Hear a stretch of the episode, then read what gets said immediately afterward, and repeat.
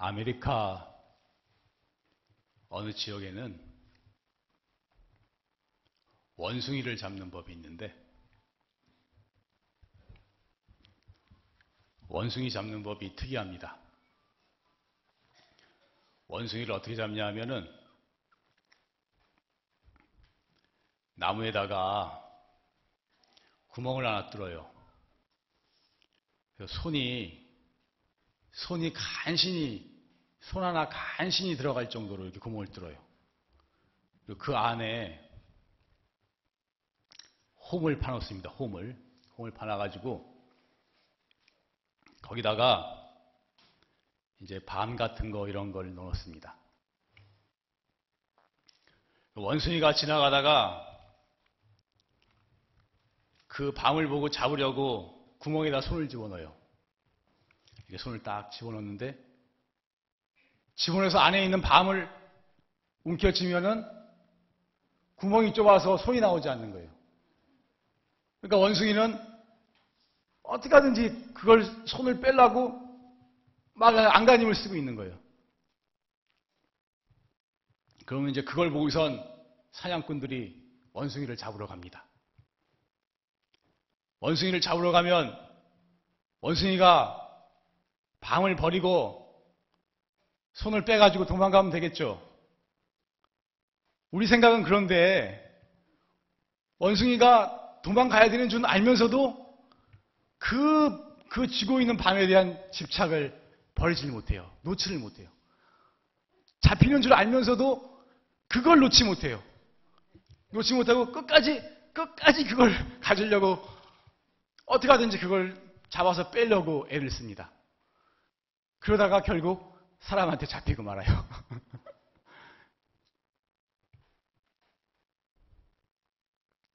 우리가 생각할 때는 참 어리석죠. 참 어리석은 것 같죠. 어떻게 그거 버리고 하면 도망치면은 별 문제 안 생기는데 훨씬 더 자유로운데.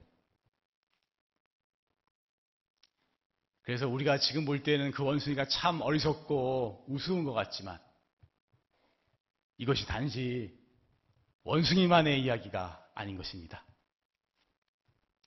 사람도 마찬가지 사실은 사람도 우리가 사람도 다 돈이니 명예니 애욕이니 이런 거 취하려고 애쓰고 집착을 합니다. 자기가 옳다는 생각을 가지면 그 생각이 끝까지 자기가 옳다는 생각을 버리지 못하고 그 생각에서 집착합니다. 쥐고서 놓지를 않아요.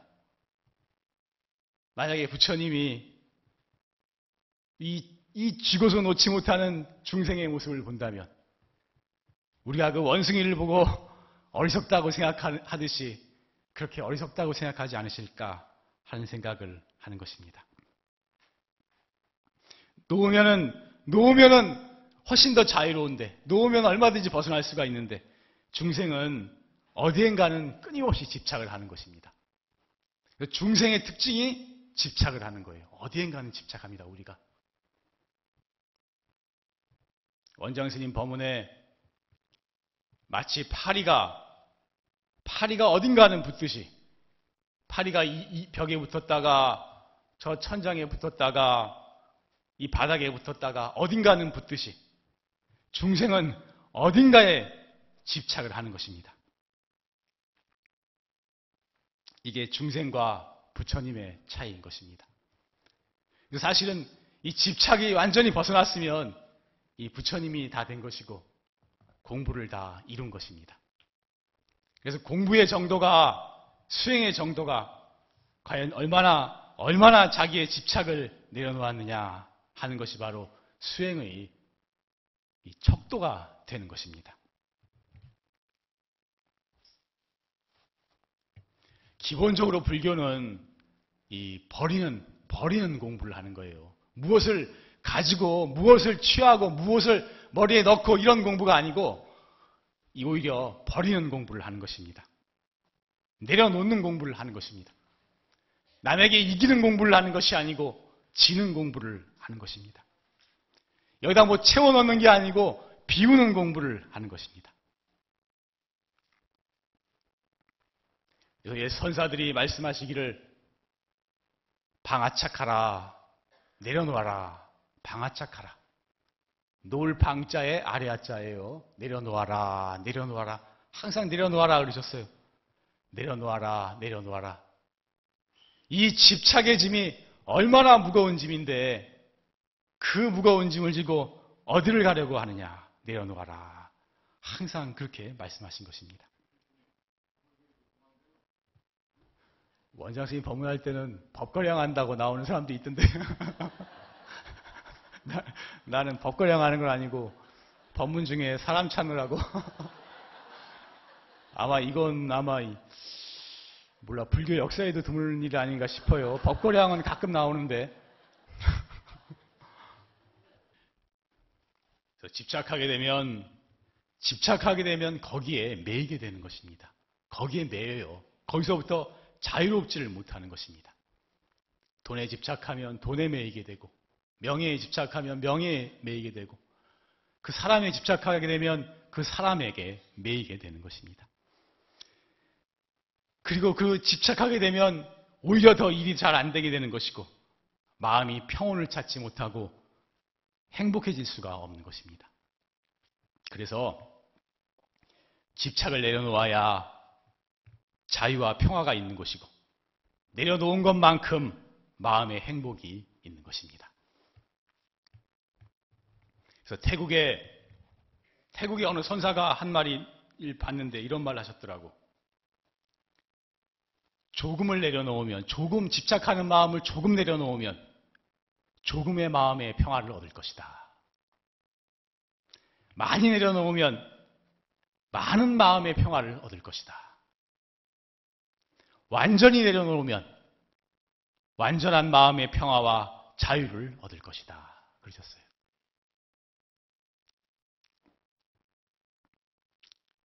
한번 따라해 볼까요? 조금 내려놓으면 조금의 마음의 평화를 얻을 것이며 많이 내려놓으면 많은 마음의 평화를 얻을 것이다. 완전히 내려놓으면 완전한 마음의 평화와 자유를 얻을 것이다.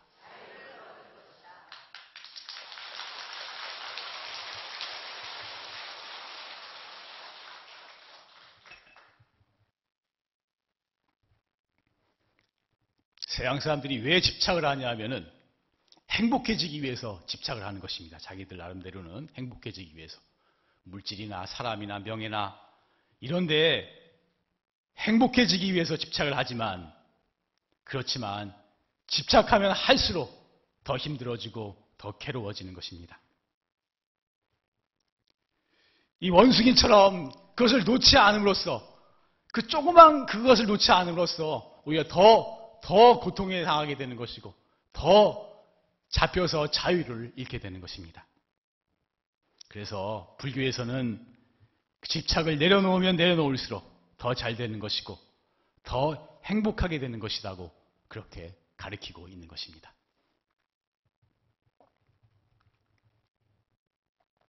우리 선가의 선가의 말씀 중에 이런 말씀이 있어요.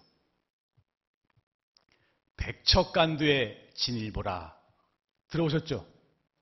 백척간두의 진일보라. 이런 말이 있습니다. 백척간두. 백척이나 되는 간두, 장대, 장대 끝에서 진일보하라. 한 걸음을 더 내디더라. 이런 말입니다. 사람이 백척이나 되는 장대 끝에 올라가 있다고 생각을 해보세요. 그 높은 장대 끝에 서 있어요. 꼼짝달싹도 할 수 없거든. 조금만 움직이면 떨어져 버리잖아요. 그 절체절명의 순간에 어떻게 해야 되느냐? 한 걸음을 더 내디더라 그랬습니다. 그러면 그 백척이나 되는 장대 끝에서 한 걸음을 더 내디디면 온몸이 떨어져서 산산조각이 나고 끝장이 날 것 같지만 그렇지 아니하고 오히려 완전히 살아나는 크게 깨닫게 되는 그런 도리가 있다라고 말씀을 하시는 것입니다. 이, 이, 이 나에 대한 집착, 이 백척이란 간두에서 한 걸음을 내디디려면 나라는 집착, 특히 이 목숨에 대한 집착까지도 내려놓았을 때 비로소 크나큰 깨달음이 있다라고 말씀을 하시는 것입니다. 그래서 옛 선사 말씀에 세상에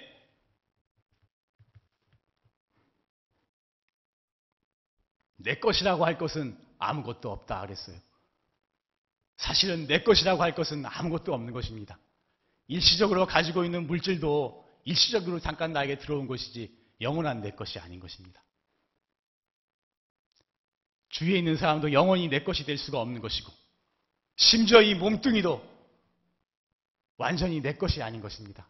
이 완전히 영원히 내 거라면 영원히 같이 있어야 되는데, 이 몸뚱이도 인연이 닿으면 없어지게 되거든요. 그래서 사실은 내 것이라고 할 것은 아무것도 없다 그러셨어요.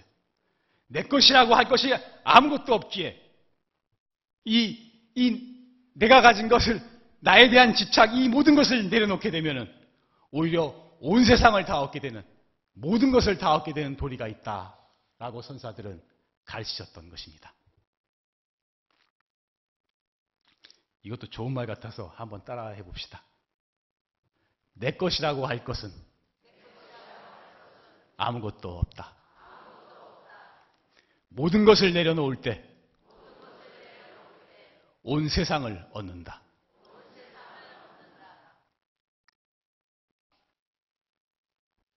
먼저 불자들은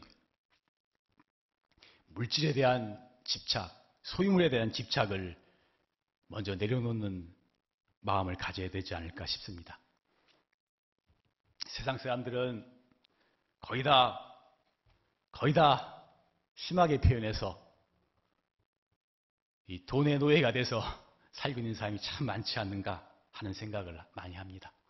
너무, 아니, 그 없으면 못 살지만, 세상 사람들 없으면 못 살지만, 사실 저도 뭐 출가해서 돈이나 물질 같은 게 거의 뭐 크게, 크게 필요하지도, 않, 훨씬 그게 필요한 것 같지도 않지만, 그래도 내가 그 집착을 다 버렸느냐 생각해 보면 그렇지 못하는 것을, 못하다는 것을 느끼고 있습니다. 근데 이제 일반 제가자들이 거기에 집착할 수밖에 없지만, 그래도 좀 더 물질로부터 자유로워지려고 노력해야 되지 않을까 하는 생각을 해봅니다. 내 것을 다 나누어 주면은 나는 쫄딱 망하고 그렇게 될 것 같지만 큰일 날 것 같지만 그러면 오히려 더 잘 되는 도리가 있는 것입니다. 남에게 베풀면은 더 크게 들어오는 도리가 있는 것입니다. 아낄 땐 아끼더라도 또 쓸 때는 쓸 줄 알아야 하는 것입니다. 그래서 부처님 제자는 물질로부터 자유로워져도록 노력을 해야 하는 것입니다. 가진 것이 적더라도 적은 것으로 만족할 줄 알아야 되는 것이고, 여유가 있으면 너무 집착하지 말고 남에게 베풀 수 있어야 하는 것입니다. 부처님께서는 맨발로 다니셨어요. 맨발로, 맨발로 다니시고, 이 누더기, 이 바닥에 뒹굴어 다니는 천 조각을 끼우다가 누더기 한 벌을 옷에 몸에 걸치고 살았습니다. 잠은 어디서 잤냐 하면은 잠은 나무 밑에서 주무셨어요. 나무 밑에서. 나무 밑에서 잠을 주무시고 밥은 어떻게 했냐? 밥은 걸식을 해서 국어를 해서 걸식을 해서 하루 한 끼를 드시고 살았습니다. 맨발에 누더기를 입고 나무 밑에서 자고 걸식을 해서 하루 한 끼를 먹고 지금 우리의 기준으로 보면 세상에서 가장 가난한 사람에 들어갈 것입니다. 가장 가난한 사람이지만 부처님은 대신에 가장 행복한 사람이었습니다. 많은 사람이 부처님을 믿고 따랐고 오히려 많은 부자나 부자나 왕들도 부처님께 기이하고 보시하고 그렇게 되었던 것입니다. 그래서 이 부처님 제자로서 살아간다는 것은 우리가 뭐 물질이 돈이 많건 적건을 떠나서 되도록 물질에 너무 집착하지 말고 자유로워질 수 있는 그런 마음을 가지고 살아야 되지 않을까 하는 생각을 하는 것입니다. 그리고 이제 집착이 보통 보면 물질에 대한 집착과 사람에 대한 집착이 있는데 많이 나눌 수가 있는데 우리가 사람에게도 많이 집착하는 경향이 있습니다. 자식이라든지 가족이라든지 사랑하는 사람이라든지 주위 사람이라든지 그런데 이, 이 사람한테도 집착하면 집착할수록 인간관계가 꼬이고 더 갈등이 깊어지게 되는 것입니다. 그럴 때에는 내가 너무 집착하고 있지 않은가 하고 되돌아봐야 하는 것입니다.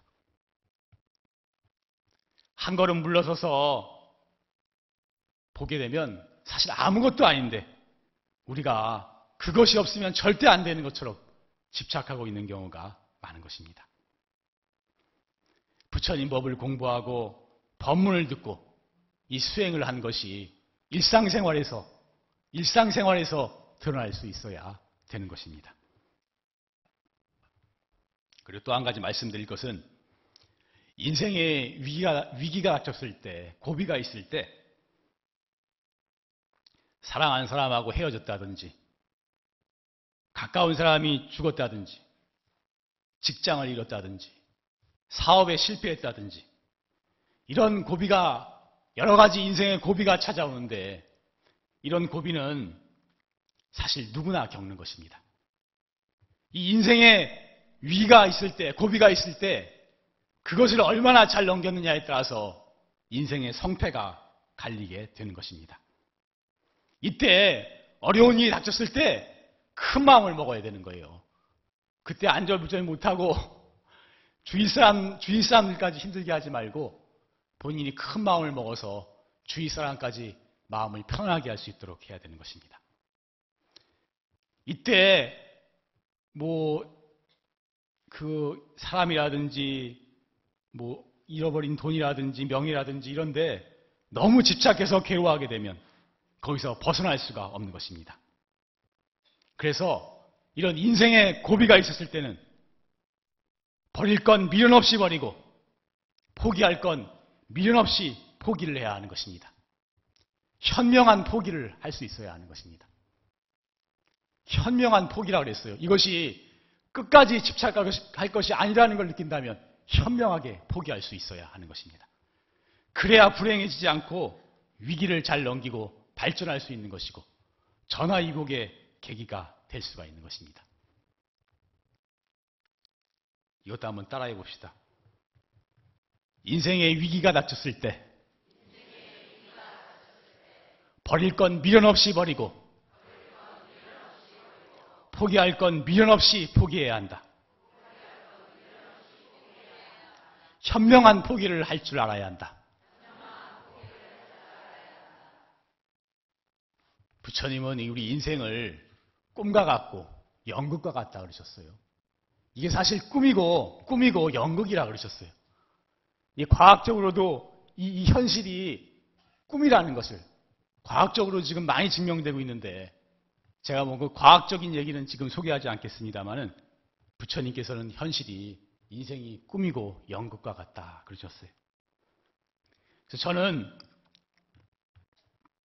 좀 살다 보면 힘든 일이 있을 때라든지 굉장히 굉장히 긴장하고 이 스트레스를 받을 때라든지 이럴 때는 하는 생각이 이런 생각을 합니다.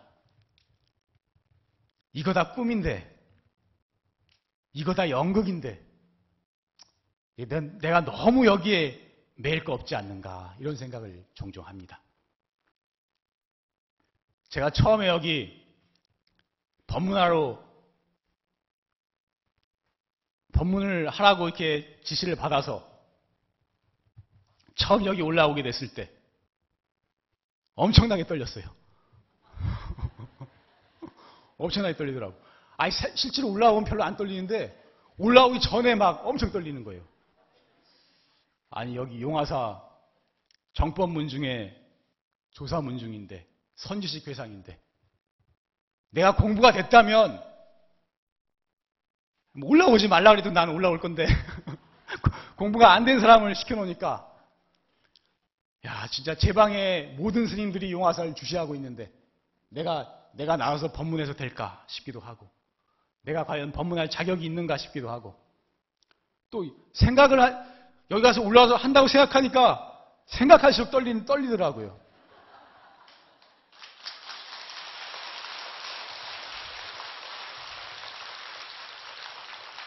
그래서 내가 여기 딱 처음에 와서 앉아있는데, 어, 후두들 막 떨려가지고, 그때 한 생각이 그거예요. 에이, 인생이 연극인데. 연극 한번 잘하고 가지 뭐. 그때 그렇게 생각했던 것 같아요. 그래서 다른 스님들은 밑에서 모니터를 볼 때, 야, 유진 선생님 틀림없이 가가지고 벌벌 떨 거라고, 말도 못할 거라고 막 그랬대요. 근데 이제 그렇게 생각하고 와서 그런가 이제 실제로 올라오니까 이 별로 안 떨리더라고요. 그래서 우리가 정말로 인생이 꿈이고 연극이라는 것이 이건 사실은 방편으로 하신 말씀이 아닙니다. 이건 사실이, 사실이 꿈이고 연극이에요. 이 인생이. 인생이 꿈이고 연극이에요. 그러니까 제가 하고자 하는 말씀은 우리가 비록 깨쳐가지고 여기가 뭐 꿈이고 연극이라는 걸 확실히 깨닫지는 못했지만 부처님께서 인생이 꿈이라는 것, 인생이 연극이라고 하신 말씀을 믿는다면 우리가 우리가 너무 집착하고 매이지 않아도 되지, 않- 매이지 않을 수 있지 않을까.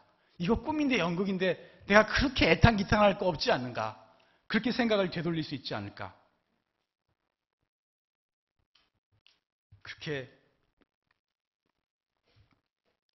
남들하고 아웅다웅하고 남들하고 남들 이해 못하고 꽁하는 마음 갖고 그렇게 다투고 그러지 않아도 되지 않을까.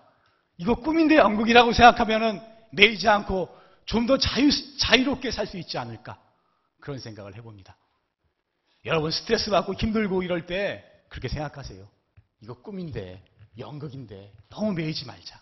너무 집착하지 말자. 너무 괴로워하지 말자. 우리 영국 한번 잘하고 가면 되잖아요.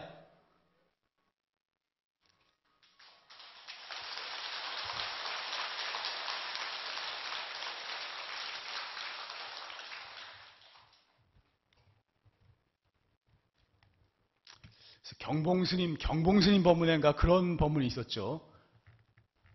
사바세계를 무대로 멋지게 살아라. 이거 연극이거든. 여기 무대거든. 멋지게 살라고. 사실은 이 부처님 공부가 멋지게 사는 공부를 하는 것입니다.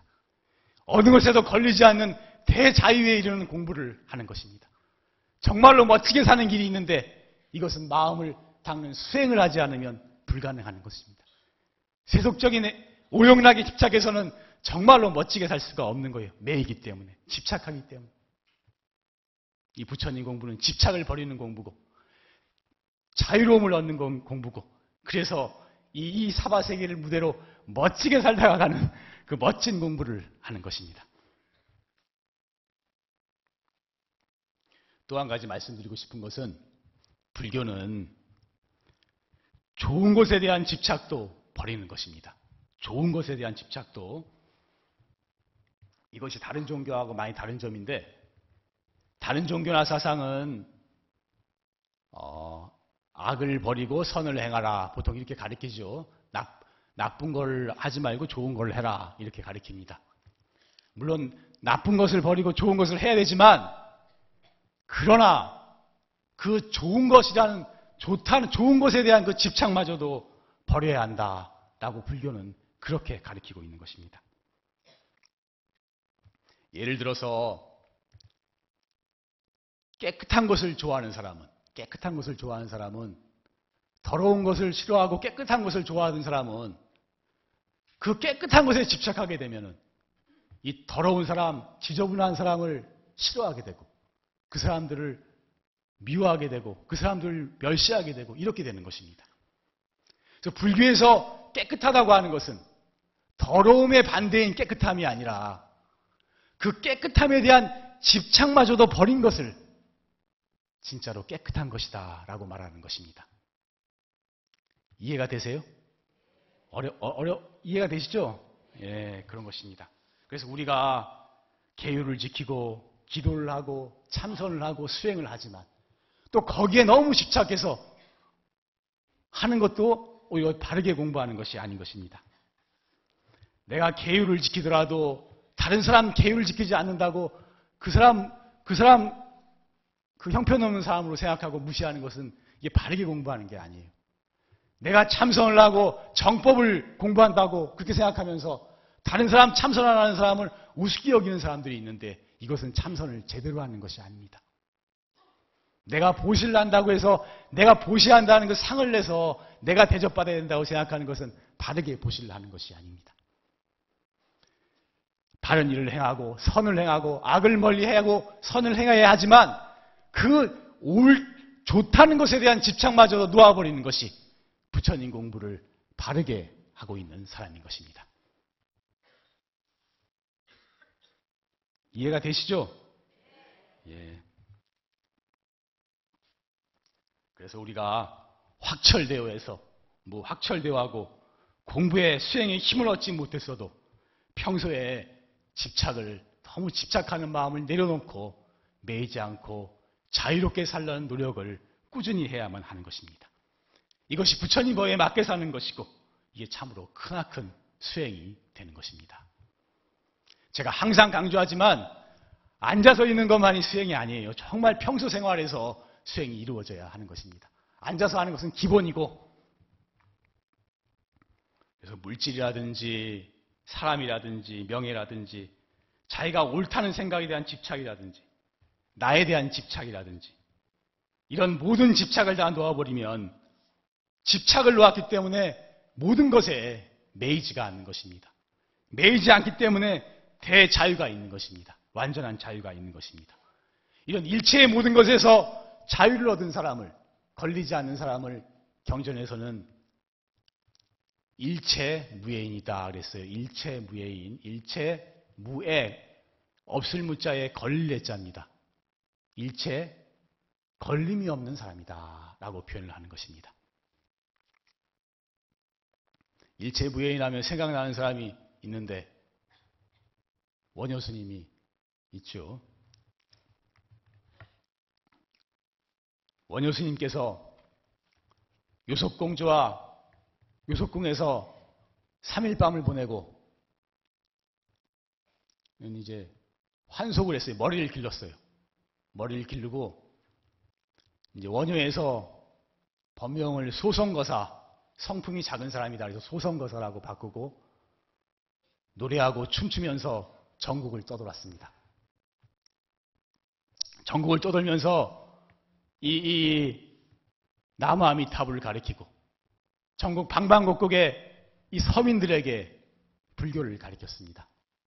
원효 스님으로 인해서 처음으로 이 불교는 귀족들만이 알고 있었는데 원효 스님에 의해서 처음으로 이 불교가 한국 불교가 대중들에게 가르쳐지게 되었던 것입니다. 그때 원효 스님께서 부른 부른 노래가 무예가예요. 무예가 걸림이 없는 노래. 원효 스님이 추신 춤이 무예무예요. 걸림이 없는 춤. 무예가와 무예무를 추면서 전국을 떠돌았습니다. 원효 스님 진짜 멋있는 사람이에요. 멋있는 사람인데. 근데 원효 스님이 불렀던 그 무예가의 내용이 어떤 것이냐 하면은 일체 무예인이 일도 출생산이라 하는 화엄경에 나오는 말씀이에요.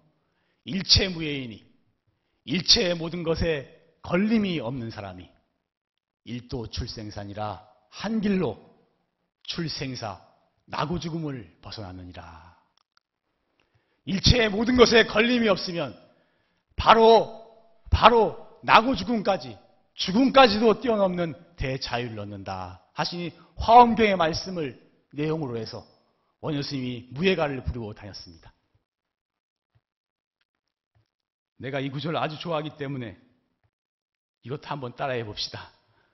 일체 무예인이 일도 출생사라.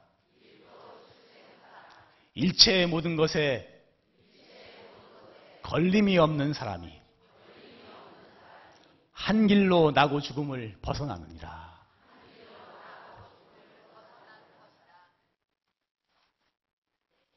그런데 일체의 모든 것에 걸림이 없는 사람이 되려면 모든 집착을 벗어나야 된다 그랬는데 가장 깊은, 깊은 집착이 뭐냐 하면 나에 대한 집착입니다. 나, 나라는 것. 나라는 것. 사실이 나라는 생각 때문에 중생의 모든 잘못과 번뇌와 문제가 여기서부터 생기는 것입니다. 사실은 깨닫고 보면 이, 이 몸뚱이만이 내가 아닌데 모든 사람이 다 나인데 모든 생명이 다 나인데 우주 만물이 다 나인데 중생은 여기 있는 이것만을 나라고 집착하기 때문에 이 끝없는 다툼과 시비와 잘못이 일어나는 것입니다. 근데 우리가 수많은 생을 유지하면서 이 나라는 것에 대한 집착을 쌓아왔어요. 그래서 나라는 생각이 우리의 깊은 무의식에 나에 대한 집착이 깊은 무의식에 겹겹이 쌓여 있는 것입니다. 그래서 그 나라는 집착을 완전히 벗어나야 진짜로 대자유인이 되는데 여기서 벗어나려면 어떻게 해야 되느냐? 어떻게 해야 되느냐? 이것은 마음을 닦는 수행을 해야 되는 것입니다. 특히 뭘 해야 되느냐? 뭘 해야 되겠어요? 참선을 해야 되는 거예요. 이 다른 방법은 이 다른 방법은 의식적으로 우리가 지금 현재 의식하는 부분은 교정이 가능하지만 우리의 깊은 무의식에 있는 그 번뇌망령을 녹여낼 수가 없는 것입니다. 참선을 해서 깊은 산매에 들어야만 이 나에 대한 깊은 무의식에 있는 집착이 녹아가게 되는 것입니다. 아까 원장 스님 법문에 말씀하셨지만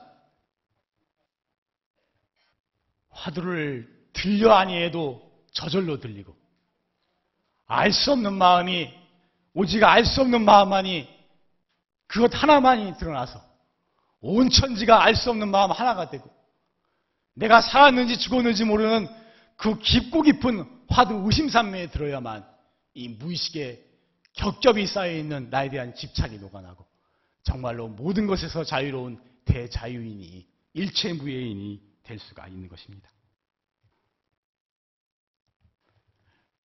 그래서 사실은 참선이 가장 근본적인 거예요. 평소에도 평소에 우리가 생활에서 노력하고 애쓰고 살아야 되지만 이 참선 수행이 뒷받침되지 않으면 근본적인 문제는 해결할 수가 없는 것입니다.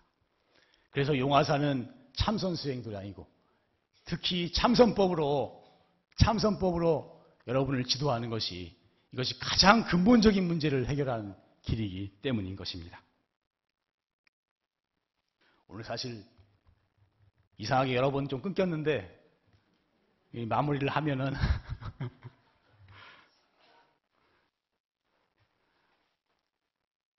우리가 불자로서 부처님 제자로서 삶에 있어서 일상생활에서 너무 집착하지 않을 수 있도록 물질이라든지 돈이라든지 사람이라든지 오용락이라든지 내가 옳다는 생각이라든지 이런 데서 너무 집착하고 매이지 않을 수 있도록 이게 꿈이고 연극이라는 것을 인식하고선 집착하지 않고 자유로울 수 있도록 노력을 할 것이고 그리고 이, 이 만나기 어려운 참선법을 만났을 때 이 법에 인연이라 또 지어서 이거는 참선은 사실 금방에서 되는 공부는 아닙니다. 꾸준히 해야 되는 것이고 세 생생 한 생하고 두 생하고 세 생하고 여러 생을 거쳐서 해야만 이것이 익어가는 공부인 것입니다. 그래서 이 참선 공부를 꾸준히 하면서 대자유인이 되는 멋지게 사는 이 사바 세계를 무대로 멋지게 살아갈 수 있는 이런 대자유인이 되는 멋진 공부를 우리 행복한 마음으로 같이 해나가도록